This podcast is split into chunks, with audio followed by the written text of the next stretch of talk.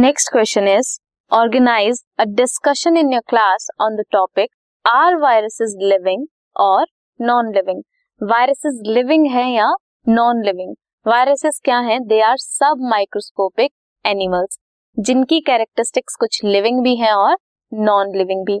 जैसे वायरसेस किसका बना होता है?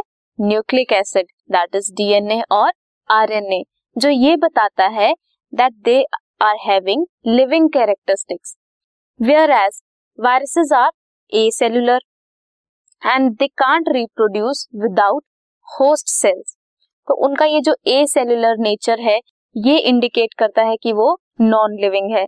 इसीलिए ये एक बहुत बड़ी मिस्ट्री है for modern systematics to differentiate और to categorise viruses into living organisms और non living organisms because virus का लिविंग होना या नॉन लिविंग होना डिपेंड करता है, उसे होस्ट की मशीनरी मिल रही है या नहीं।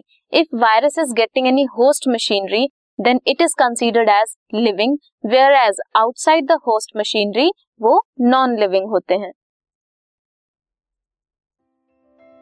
This podcast is brought you by Hub Hopper शिक्षा अभियान अगर आपको ये पॉडकास्ट पसंद आया तो प्लीज़ लाइक शेयर और सब्सक्राइब करें। और वीडियो क्लासेस के लिए शिक्षा अभियान के यूट्यूब चैनल पर जाएँ।